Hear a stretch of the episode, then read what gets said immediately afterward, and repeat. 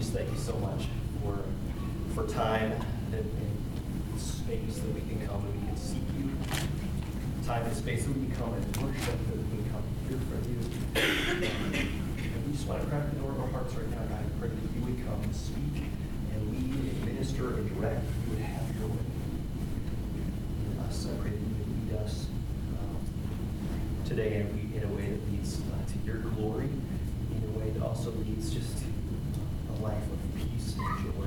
Um, just Christ likeness in us as well. We love God. We need you.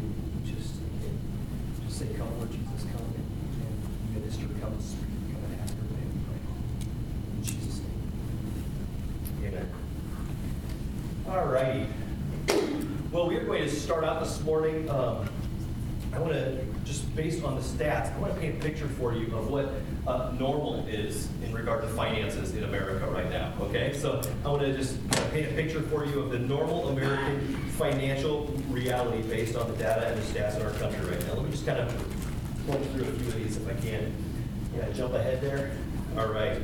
So here's here's what the stats would say. The average American, the normal American household these days makes around fifty-nine thousand dollars, about forty-nine hundred dollars a month.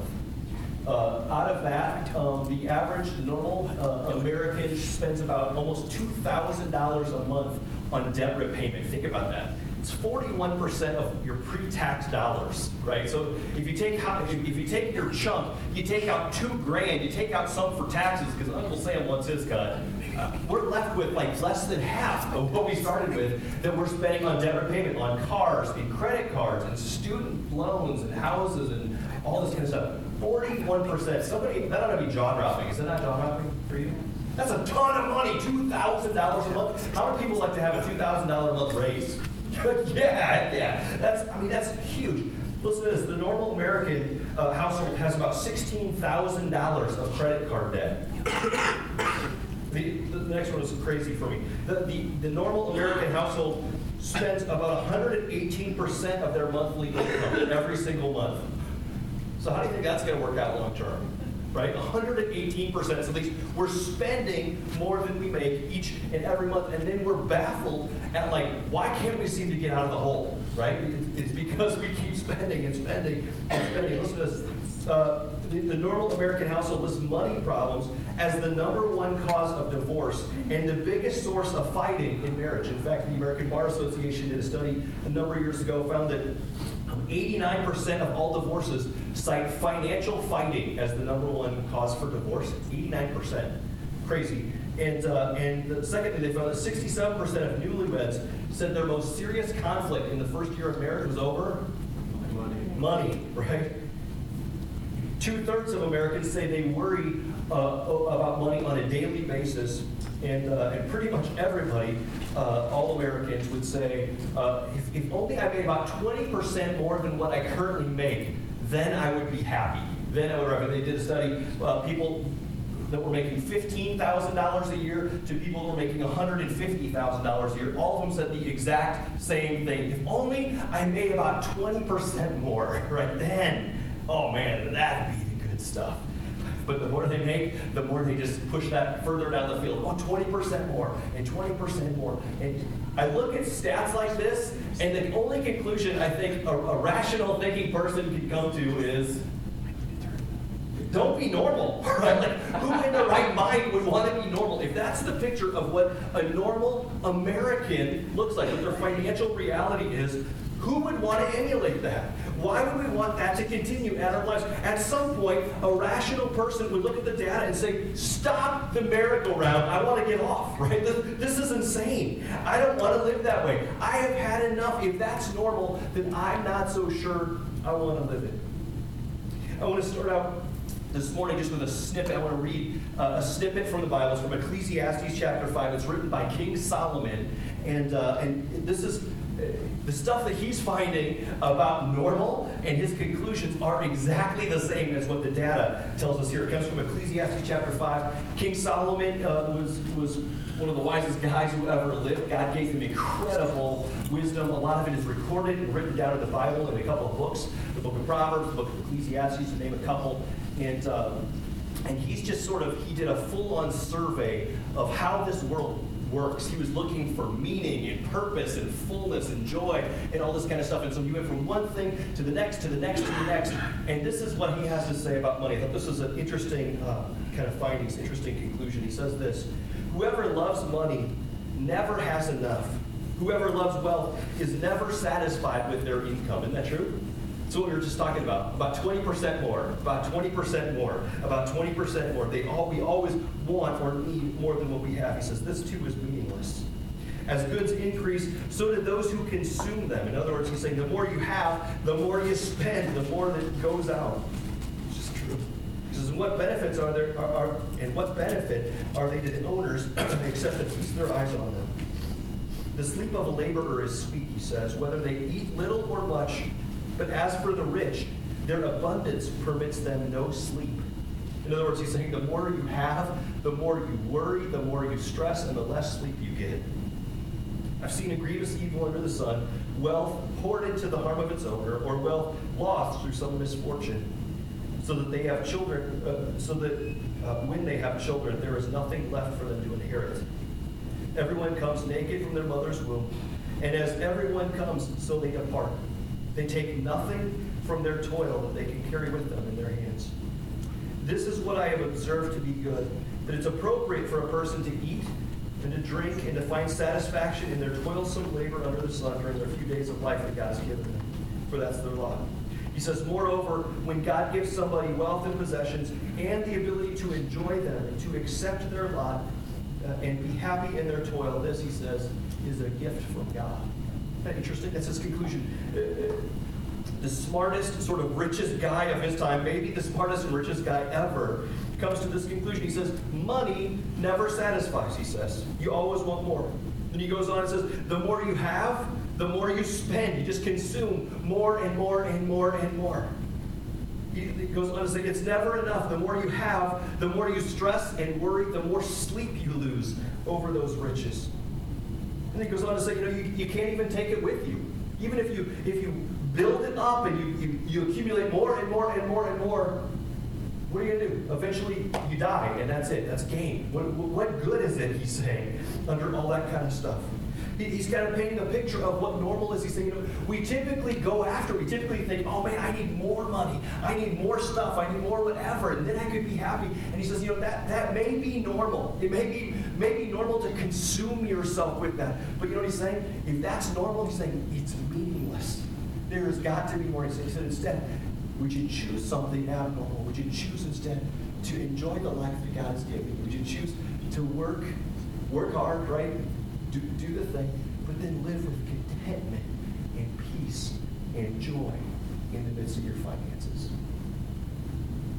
Can we just hit the pause button for just a second man, are those words that you typically associate with money? Peace and joy and contentment? My hunch, and what the stats would say, right, is that what we really, our experience with money is exactly the opposite. Right? It, it leads to anxiety in our lives. It leads to stress. It leads to fighting and bickering. It leads to a continual thirst for more. I need, I need, I need, I need, I need. Give me, give me, right? I mean, that, that's, that's sort of what it leads to. That's the normal uh, experience with money. And it's a big deal in our lives. It's a big deal in our culture. It zaps us of life. It zaps us of peace. It sucks so much of the joy out of life. And I think that's why, perhaps, God spent so much time speaking into this and saying, no, there's a better way. Don't be normal. There's something better that God has in store. There's 2,300 Bible verses. You know, there's 2,300 verses in Scripture that talk about money, talk about how to spend, what to do with it, how to handle money. And I think, man, there's probably a reason for that, isn't there? One sixth of the Gospels, which are the biographies about Jesus, Matthew, Mark, Luke, and John, one sixth of them deal with this whole topic of money, including one out of every three parables that Jesus taught, every one out of every three stories that Jesus taught had to do with money and how we handle it and what to do with it and whatever. Perhaps it's because he realized it was such a big deal to us. It was so important to our hearts. It's so important to the quality of our lives. It's so important even in our relationship with him. And so we as a church are taking the next four weeks to kind of to, to kind of dig in and zero in on this whole topic to try and figure out to try and make sense of it first and foremost, right? To try and figure out which way is up because everything that the culture seems to be doing and the way that we, we seem to get, be getting pulled is in a direction that leads to craziness. And so we're, we're going to try and push back the tide and zero in on God's truth a little bit, but also as a way just to, to, to, to say, man, what if, what if our finances really could be characterized by those things, by peace and by joy and by life instead of by all the other stuff? What if there's something? And so we're going to zero in on these things for the next four weeks. I'm going to push hard. It's one of these deals I'm going to push pretty hard for you to actually do something, right? This is these are not messages that you're just supposed to store away and say, "Oh, good message, pastor," right? Kind of thing, and not do anything. I mean, the, the, the whole idea is that we would put these into practice so that we don't go the way of those stats, right? So that we don't get sucked down the road to just that downward spiral where we can't ever get out. We spend ourselves into oblivion. We find ourselves so uh, strapped with debt that we can never find freedom. And so we're just, I'm going to push hard, but I'm doing it for your good, right? We're going to we're to zero in on this. Uh, I'll, I'll, tell you, but some of these things, man, I'm preaching to myself as well. I mean, all of us need a kick in the butt on this from time to time. And so uh, I just think God's got good stuff in store for us. Today, I want to start out by talking about uh, this whole issue of um, provision or this whole issue of planning. And so we'll kind of walk through um, some scriptures and learn some lessons. But let me start by telling you a story because I there's a quote that I read probably 20 plus years ago. Um, there's a, it's written by um, a guy by the name of Stu Weber. It's a book on manhood. And uh, before uh, all the women in the room just kind of turn their brains off, just I think it applies equally to everybody. So don't, so don't, don't uh, check out on this. But I want to read. It's a little bit lengthy, but I want to read it to you because he, he talks about this whole idea of provision in a way that is unique and in a way I think that would be a great starting place for us today. He says this. He says, in our culture, can you go to that next slide? He says, in our culture, uh, oh, yeah, okay. Well, I'll, start and you guys can catch up. How about that? you must have the wrong one because I dropped it in there. Anyway, he says this In our culture, when we think of provision, we think of food on the table and a roof over our heads. Actually, he says the emphasis on provision is actually vision, right? It's the word vision. The pro part of the word indicates before or ahead of time. Vision obviously speaks to sight or seeing. He says, well, what does this formula yield? Looking ahead, giving direction, anticipating needs, defining the destination, riding ahead of the wagon train on scout duty, he says. Then he says this What makes a man? First and foremost, it's vision a vision for something larger than himself, a vision for something out there ahead, a vision of a place to go, a cause to give oneself for. Call it a sense of destiny. Call it a hill to climb, a mountain to conquer, a continent to cross, a dream glimmering way out there on the horizon. Call it what you will, but at its heart, it's vision.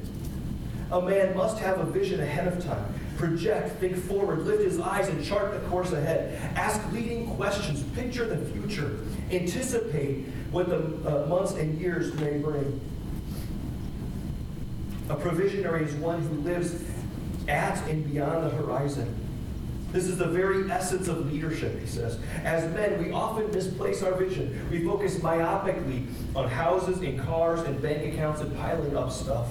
We imagine we find status and security in these things, when in fact, there is no status or security if you don't have relationships. We revert to the, to the things that we can see, when in fact, it is the unseen world, the world of the spirit, the world of relationships, where we ought to be majoring in provision. Matters of character, heart, uh, spirit, integrity, justice, humility, the kinds of things that last. The character traits that outlive a man and leave not a monument, but a legacy. What confidence that kind of masculine leadership brings to an organization, to a family, or to a church.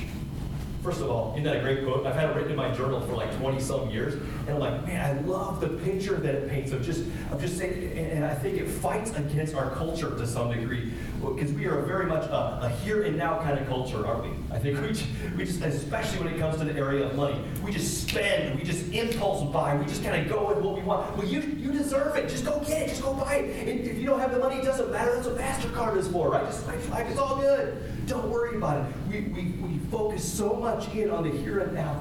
And what I think the cry of Scripture, and uh, you'll see this as we as we go today, is would you just lift your eyes a little bit? Would you look to the future? Would you take the long-term plan? Would you have some pro-vision and look forward? It's a great, I mean, I love the concept of this whole thing. But when it comes to finances in our lives, I don't really think there's much of a sense of provision these days.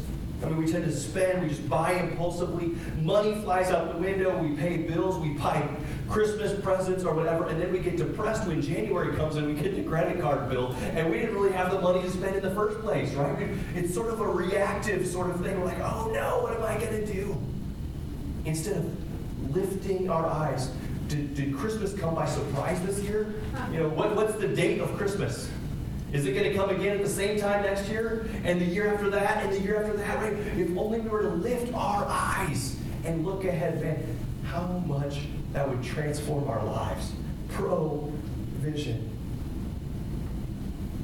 So often it seems like we just live month to month, day by day, and we sacrifice the future for the whims of today. We sacrifice the important, even the things that even are, even are important to us. We sacrifice them just for the impulse buys of today. And at the end of the year, we get our W-2s, and we think, I have no idea where most of that money went. I made, I made this much money, and yes, there was a house payment, or there was rent, or there was whatever, and I know where some of that went, but I look back and like, there's a huge chunk of money we still, we don't have any idea where it went. Today, I'm just going to look at a few different scriptures, and we're going to learn kind of three different lessons, and then we're going to apply them if we can. Uh, the first one comes from Proverbs 21 20. And I think this is great. I've got two different translations. It says this. It says, uh, the wise store up. And what you, that's, that's the, the emphasis there. The wise store up choice food and olive oil, but fools, fools gulp theirs down. Another translation puts it this way. The wise, again, store up wealth and luxury, but fools spend whatever they get. It's fascinating to me, but the difference, again, this is this is Solomon writing it, but it's really God inspired. The difference, God says, between a fool and a wise man or a wise woman has to do with financial margin. It says the wise man or woman is one that, that uh, does not consume all that they have, but they leave some room. They leave some space. They space. They save some. They build margin into their lives. In other words, they live on less so that they've got some reserves, so that they've got some space They've got some food that hasn't been eaten in the back room, right? They've got some, some savings, an emergency reserve account so that when things happen, because they always do, they've got reserves. They've got some provision. They're looking ahead. They are planning ahead. But they said, you know what a fool does? A fool just blows whatever they have. Right? They got money burning a hole in their pocket. They're going to spend it someplace, right? So they go to they go to Best Buy or they go to Walmart or they go to wherever and they just blow it all, and it's done and because they're, thinking about today and not tomorrow. Their, their eyes are focused myopically right here instead of lifting them up and seeing the bigger picture. I'll tell you what, um,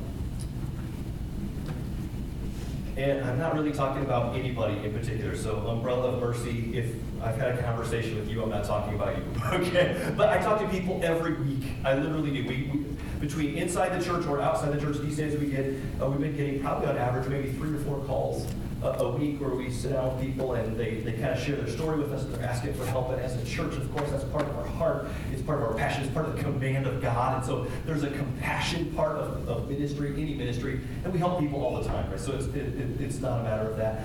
But I'll tell you what, it's interesting just to kind of sit back and look at the pattern because this, this pattern happens all the time. And, and we get calls and it's, it's a a million different conversations, but it's the same story every time, right? It's a, it's a, Well, I mean, we were going along, we were, we were surviving, right? And then all of a sudden, something happened. Maybe there was an extra expense, expense, the car broke down, maybe we got sick, and so we couldn't work for a week or two or three, we're hour, you know, paid, paid by the hour, and so there's no income, or, or uh, the furnace broke, or, I don't know, pick something, I mean, just, right, uh, we were going along, and, and something happened, and the wheels fell off because we have no reserve, because we're in a habit of spending every single penny that we get. And so if any, if the unexpected happens, we're toast. And the, the crazy part is that we, we kind of go along thinking, well, those things aren't going to happen. My car's never going to break down. It's kind of how we function, right? Or my, or my, uh, my furnace is going to keep going forever. Or, you know, uh, my job is I'm never going to get sick. Or there's never going to be hospital bills. And so we just consume and consume and consume and consume. And we are never looking to the future. We are never saving margin. And God says, you know, that, and again, forgive me, I'm not talking to you, but I am talking to all of us, right? But God says, man, that's so foolish. So often we end up being in crisis and we end up stirring up stress in our lives because we're foolish with our finances, because we just consume everything. Instead, God says, would you not be normal? Right? Don't be normal. Instead, would you learn to survive on less? Right? Would you save? Would you put some back? Would, would you leave some breathing room in your financial worlds? So, because things are going to happen, so that when those things come, you'll have margin, you'll have room, you can breathe, you will not be in financial dyers. Make sense with me? And the first kind of principle God says is the wise person lives with margin, while the fool just eats up all they have. I think there's things in our culture, I should probably stay on task, but I think there's things in our culture that sort of uh, encourage that. Like if you go to the bank, I was thinking this is fascinating. If you go to the bank and say, hey, I'm thinking of buying a house, they tell you how much you can afford, quote, quote, right? You, you give them all your financials.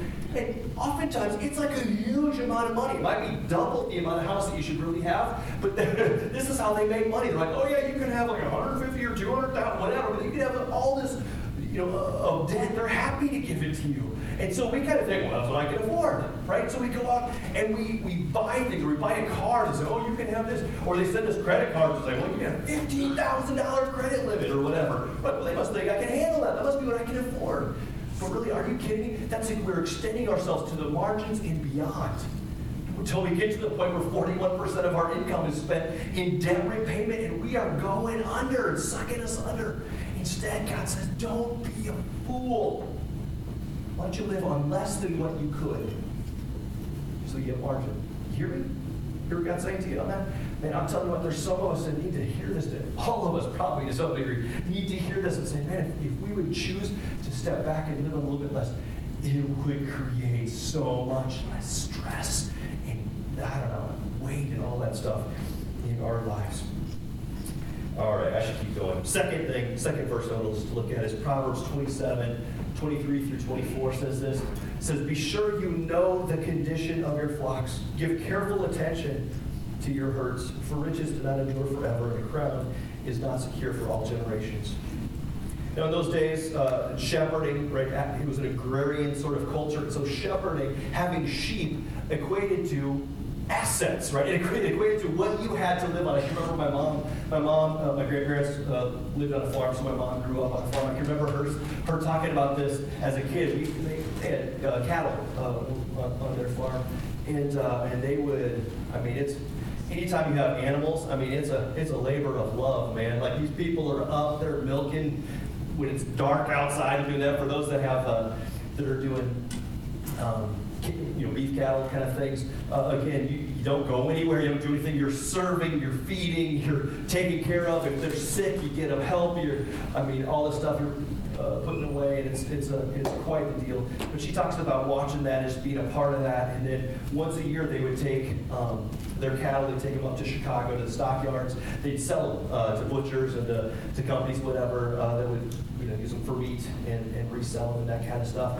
And so they would come home from the stockyards with a pile of money. Not really, but it's a check or whatever. I mean, it would be tens of thousands of dollars, which again, in that day, I mean, that's enormous money, right? That's a lot, that's a ton of, it's a ton of money in our day, you know, kid yourself, but, but, but, right, this kind of thing. But my grandpa would, would say to the kids as they're looking at this check or they're, they're talking about the money, he'd be like, yeah, this is what we have to live on. This is what's gonna buy Christmas presents, is where we're gonna get groceries for the rest of the year. It's how we're gonna actually be able to afford to buy the young calves next year that we're gonna, it's gonna pay for their feed and their shots and their everything else. It's gonna be what we use to pay for our house. It's gonna be what we, I mean, and- so you start, you start realizing they're looking ahead, they're planning ahead, and all of a sudden you're like, yeah, because he's, and then even when you're walking on campus, these are, this is our assets. This is the money that we have. This is what we have to live on. That's what he's getting at here. He's saying, man, keep close, a close eye on your flocks. Keep a close eye on your herds, representing assets. He's saying, watch your income, watch your expenses, take good care of them.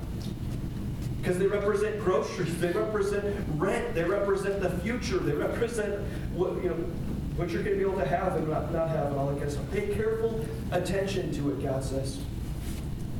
I think just with this, he's, he's just saying, uh, watch it closely.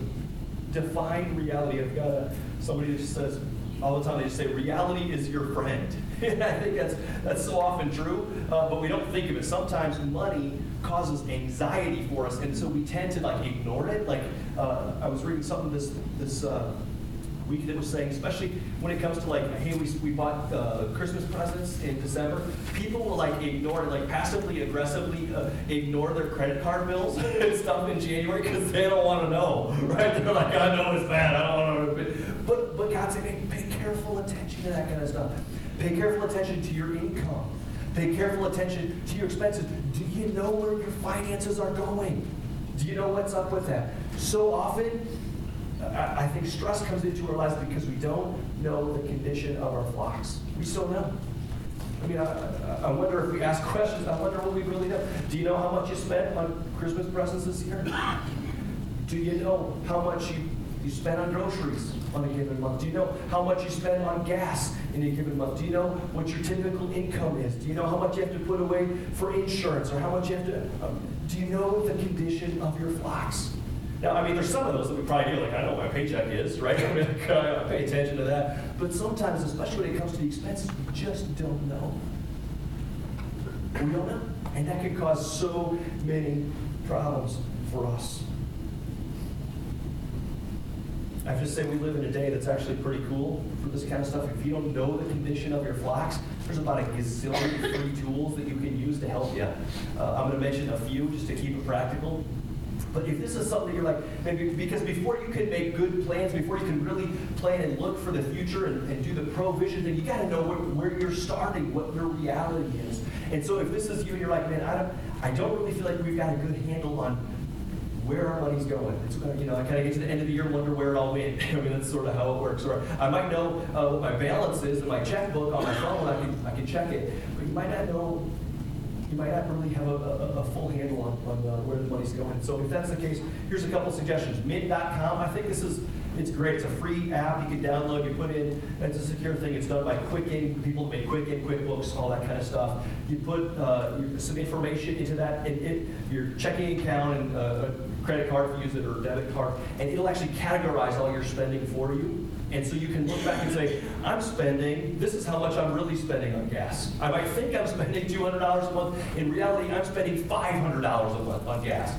It helps you to plan accordingly. Before you can plan, you got to know the condition of your flocks. It might be that you have a, a, a job that your income fluctuates, right? Maybe you get bonuses sometimes of the year, maybe, who knows, maybe you're commission based, maybe whatever. It'll help you know, really, this is how much you're averaging, this is how much you're actually bringing in. Or, or and again, helpful to know where you're starting from, some of that kind of stuff.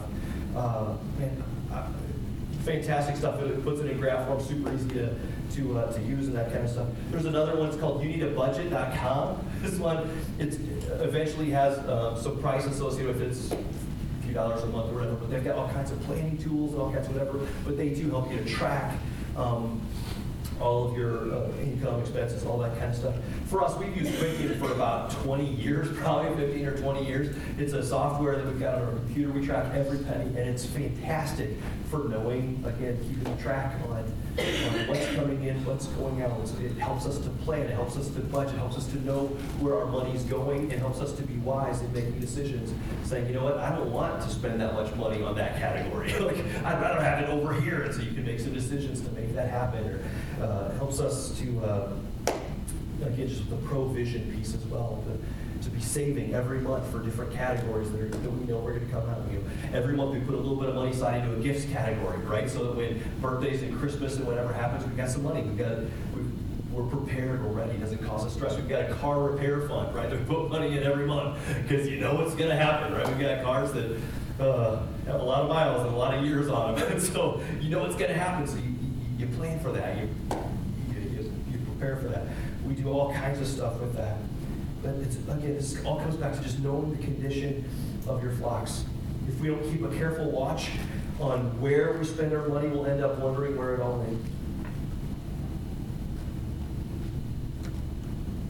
And so keep a close eye, be watchful. God said, watch. Keep a close watch on your flocks. Keep a close watch on your herd. Stress and worry comes into our lives when we are in the dark about our finances we don't know the condition of our flocks. When we keep a, a careful eye on that kind of stuff, it allows us to make smart decisions, right? I mean, we do this all the time. Uh, Tina and I just had a conversation two nights ago saying, oh, we need to update our budget again because some things have shifted around in terms of dates, and so uh, we got to move some things around again. But it every time we do it, and every time we do our taxes, and every time we have those conversations, we get to step back and try and be smart. Like, do I really want to spend that much on cell phones every month?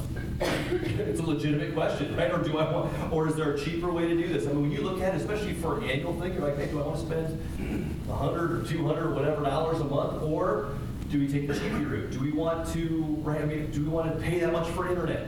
Do we really need cable? Decided we don't, but I mean, like that, that could be a thing. Like, do we really want to? Right? If you know the condition of your flocks, it helps you to be smart and to plan. Um, uh, where your where your resources go rather than where they went. Okay, one more.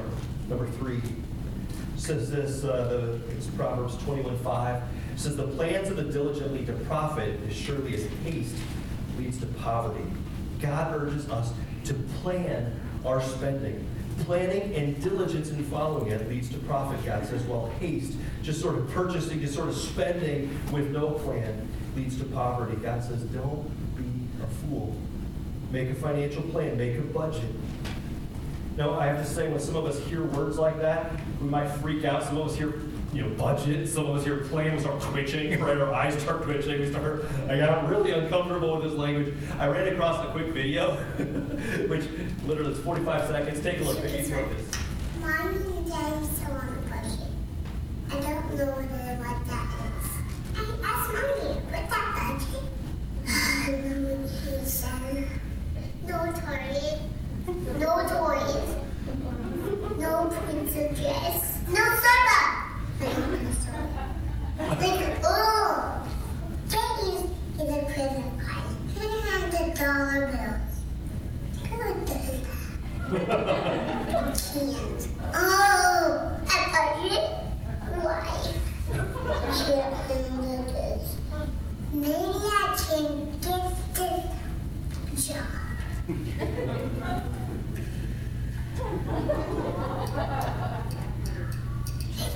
Qualified? Whatever. I like that. No credit card? Use cash? Who does that, right? Like, I thought it was super cute. But here's the reality, friends. If, if, if you make $25,000, you will likely be, and you work the normal amount of time, you will likely be entrusted with a million dollars in your lifetime. If you make $50,000 a year, you will likely be entrusted with $2 million in your lifetime. When we talk about budgeting, when we talk about planning, you're saying, this is what I want to do with the fortune that God has entrusted to me. We, when we think of, when we hear 25,000, we think, well, that's not nearly enough. But when you hear, I mean, God's entrusted you a million dollars, how are you going to spend the trust that God has given to you?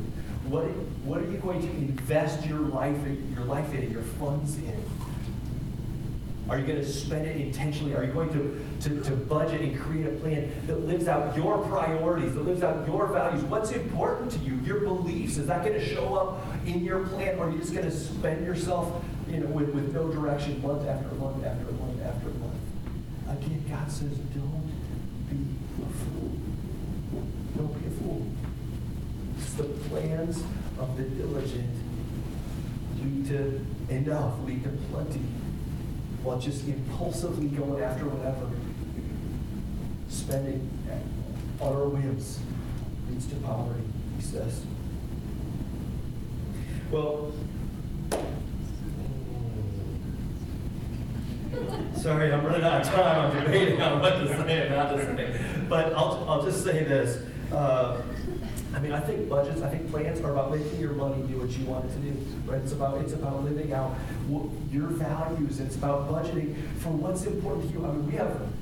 I won't say fun, but there are, there are parts of budgeting that are fun, right? Where you say, you know what? For Tina and I, I've shared this with you before, but for Tina and I, uh, she's off work on Mondays. Mondays are my days off, so we call it date day, right? That's we then we send the kids off to school, you know, have fun, and we go. We just just have fun dating together that day. So we budget for that. We budget a certain amount of money so we can go grab coffee, or we can go um, wherever, gas money that we can go uh, drive up to Starved Rock when it's not like 20 below zero, or what? I mean, we can do whatever. We can go to the cheap movie. We can do that. We, we, we budget money because that's important to us, right? That, that's a value for us.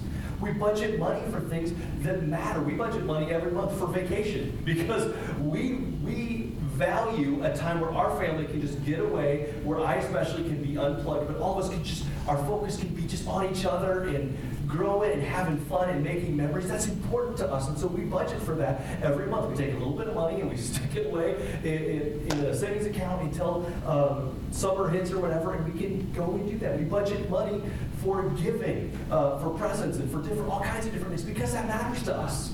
Right? We put God in our budget because that matters to us. We're going to talk more about that next week. That's a priority for us. But there's all this kind of stuff that, I mean, budget is really about being intentional about using what God has entrusted to you as opposed to just wondering where it all went.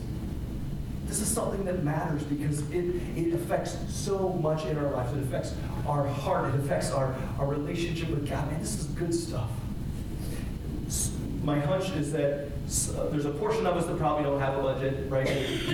Right? That's, that's just sort of one of the things. Learn the lesson from God. saying, man, why don't you why don't you live this stuff? There's a portion of us that have a budget in a file somewhere, but we, we don't really live by it, right? Like we just we sort of printed this out one time and then we live however we want. I think it's interesting if we can go back to that verse. It was in there. Can you go back slide? Yeah. Oops. Okay. Well, maybe forward. I don't know. Whatever. But. Uh, but the, the, the, verse here, uh, Proverbs 21, 5 says, the plans of the diligent. You know diligence is? Diligence isn't about knowing, it's about doing. Diligence is about living this stuff out day after day. It's not just about having a plan, it's about actually putting it into practice. Dave Ramsey says this, if I can jump back ahead. He says this winning at money is 20% head knowledge and 80% behavior. And it's true, right? I mean, I think even with what we've talked about today, you probably have plenty of knowledge. That's not the hard part, right? The hard part is actually putting it into practice. I mean, it's not, it's not that, I mean, how many of us have never heard before that savings is a good thing? Probably none of us. All of us know that would be a good thing. That would be smart. That would create some buffer and some cushion so that when stuff happens, I have some cash reserve. It's not that we don't know it, it's that we don't do it. So, like I said, throughout the series, I'm going to push hard on some of these things. And I'm going to say, I want you to do something. Doing something is better than nothing, right? The, the best time to take action on this stuff would have been yesterday, but the second best time is today, right? The worst time is tomorrow. So would you take action? Would you put some of these things into practice? Let me, let me just kind of run through um, some practical things. I'm just breaking out these, these three different verses that we've looked at and just kind of run through this. The first one is this track your income. Jump ahead if you can. This is how you decide your do you know how much you have coming in? Right? Start with that. This is this is what God has entrusted to you. We just start with tracking your income. Know, know the condition of your flocks. The next one is to track your expenses. And again, I'm talking real numbers, not pretend numbers. If you if you say, well, I'd like to be spending, you know, $200 a month on on rest, you know, going out to eat. But really, you're spending $500 a month on going out to eat, and that doesn't, I mean, that's not really helpful, right? You have to know your reality. So just be crystal clear with defining your reality. This is how much we spend. If you don't know, this is where those tools come in, Mint.com and some of these others. Uh, track every penny, track so you know the condition of your flocks, know what's coming in, know what's going out, and then, uh, let's keep going here right? Make and follow a budget. Don't just create it, but put it into practice, right? Again, this is this is uh, vision stuff. I, I put a couple sub points under here, right? If you're married, don't just have one person make the budget. This is not going to work. Remember, it's about what's important to you. You want to cause conflict in your marriage? Make it by yourself and tell your wife or your husband that they have to follow your plan. That's going to go real well, right? Like, don't do that, right? So make it together. It's about what's important to you corporately. Make sure each person, each each of us has input into this kind of thing. Second thing on there, uh, again, under making and following a budget is make sure you're looking ahead. The provision. Keep, I mean, keep in mind even the things that aren't monthly, regular monthly expenses. Things like Christmas presents, which you're thinking about now because it's January, right? But uh, things like uh, we we plan every month and we put away a little bit for some of our insurance things. Because our insurance things comes come weird times. We got I got life insurance that's a once a year thing, or we've got a house or you know, whatever. Uh, car insurance, it doesn't come every month, it comes, you know, twice a year or whatever. And so you we put money away every month for that kind of thing so that when it comes, you're ready. You get provision, you're looking forward. You're thinking about not just today, but the whole year. So what kinds of expenses are you going to need? Make sure you build those things in. I will mention if, uh, if you're, you're like, man, when we're talking about plans and stuff, if you're like, man, I need help with budgeting, a couple of quick things. I put 15 of these packets on the back table back there. If you need help with coming up with a budget, this has some great starting packets. Uh, it's got just some sheets, some things to fill out, some information, some articles, all that kind of stuff that will help you track. Also, I have to say, if, if you're like, man, I kind of suck at this I need help, call me up. Let's grab coffee. I'd love to sit down and help any way I can. Sometimes just having another person. I know there's a few other people in our church too that are passionate about this. We'd love to help you. Sometimes just having somebody outside of your situation can help you think differently. Um, so do that kind of thing. Anyway, keep going. Make sure your values, beliefs, all that kind of stuff are uh, are budgeted. Budget your values and priorities. Uh, this is. Uh, I put leave margin, but here's what I put on mine. I put when the money is gone, quit spending. it, you'd think that was a simple thing, but really, right? So often we don't live that way. We're like, oh, I'm, I'm done with my money, but now I'll just put it on the credit card. Right? No, no, no. When you're done spending, or when you're done with your money, quit spending. Right? It, it, it's that simple. Uh, I put leave margin, leave some space, plan intentionally to save. We're going to talk more about this um, in two weeks. And I think that's this could be this that one piece of intentionally putting some money aside. I don't care if it's $25 a month or $50 a month, but intentionally starting to put some stuff back and saying, you know what, I'm going to live on less than I could. I'm going to, I'm going to create even a little bit of margin. I'm going to take a step in that direction and to have consistent, uh, every month we have an automatic withdrawal, but when we get paid, it automatically puts some in savings for us before it's, it's out of the checkbook, before, before we think it's ours, right? Just as a way to intentionally build that, that habit and that rhythm of savings into it so that when the unexpected happens, we've got reserve, right? That kind of thing. I encourage you strongly to do that. Um, I, I think I put it go next. Okay, I did. Uh, oh yeah, I did. Cash, cash envelope system. Okay. I have to say, this is great. We've used this as Dave Ramsey, all kinds of other people that are way smarter than me have taught this for years. But it's something that we do with all of our uh, discretionary categories, stuff like uh, uh, grocery money, stuff like eating out, entertainment, anything money we get in cash. And you put them in different categories or different envelopes or whatever. And it helps you to, I mean, when you can actually see the money, you know how much you have to spend, right? And so you, if you need to borrow from one category to another, you can do that, but then you know that you have less in that other category, right? And when the money is gone, you quit spending. That's the way it works, right? It, it's, it's incredibly helpful because it will let you budget. You're like, well, I've got $40 left. And if we go and do this $35 thing, that means it's going to be really long, you know, rest of the month or whatever. So you might, it helps you to, to plan differently, to choose differently, right? Learn to say no to things. Just say, you know, no, no. So unless, and if you, if it's still important, you can save for it for the next month. Make sure you have reserves and that kind of stuff. And uh, what else you got? Pull up the next one. Yep, when money's gone, quit spending. And I just put this one last, enjoy slash embrace what God's given you. the Ecclesiastes 5 uh, passage that I started with ends by just saying, man, this is the good stuff. If you can learn to just enjoy what God has entrusted with you, this is so important. Let me, I got two more scriptures I'll share with you on that topic. It just says this, better a little with the fear of the Lord. This is uh, Proverbs 15.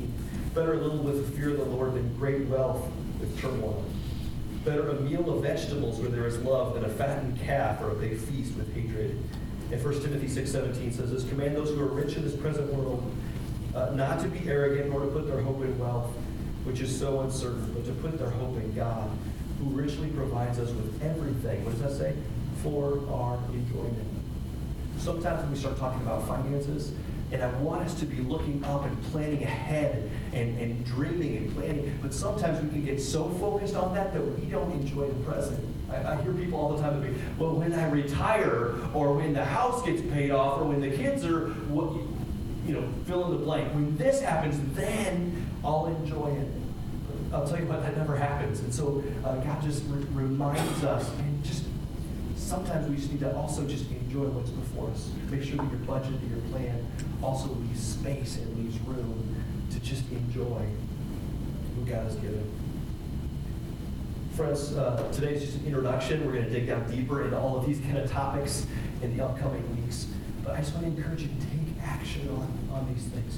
Maybe for you today, maybe God's speaking and saying, you know what? You've been living right up to the edge, right in the danger zone. And maybe He's saying to you today, would you take, would you put some things into practice so that you can live with some margin?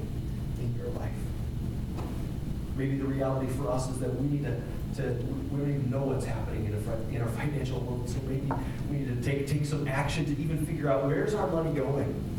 How can we take advantage of this? How can we know what's happening so that we can plan better? Maybe, maybe for you, you need to, to, to put a budget together. To sit down as a family or as a couple or as an individual or whatever and just actually come up with a plan that, that, that, that uh, models and reflects what's important to you, what matters. And, then not only come up with a plan, but actually be disciplined and live that kind of thing out so we can start uh, lowering our levels of stress so we can start increasing our levels of joy and our levels of peace, our levels of life even in this whole area of our finances. Let's close with prayer. God, that's our cry um, this morning, Lord. So often when it comes to this issue of finances, we are, Living in stress-filled days and lives.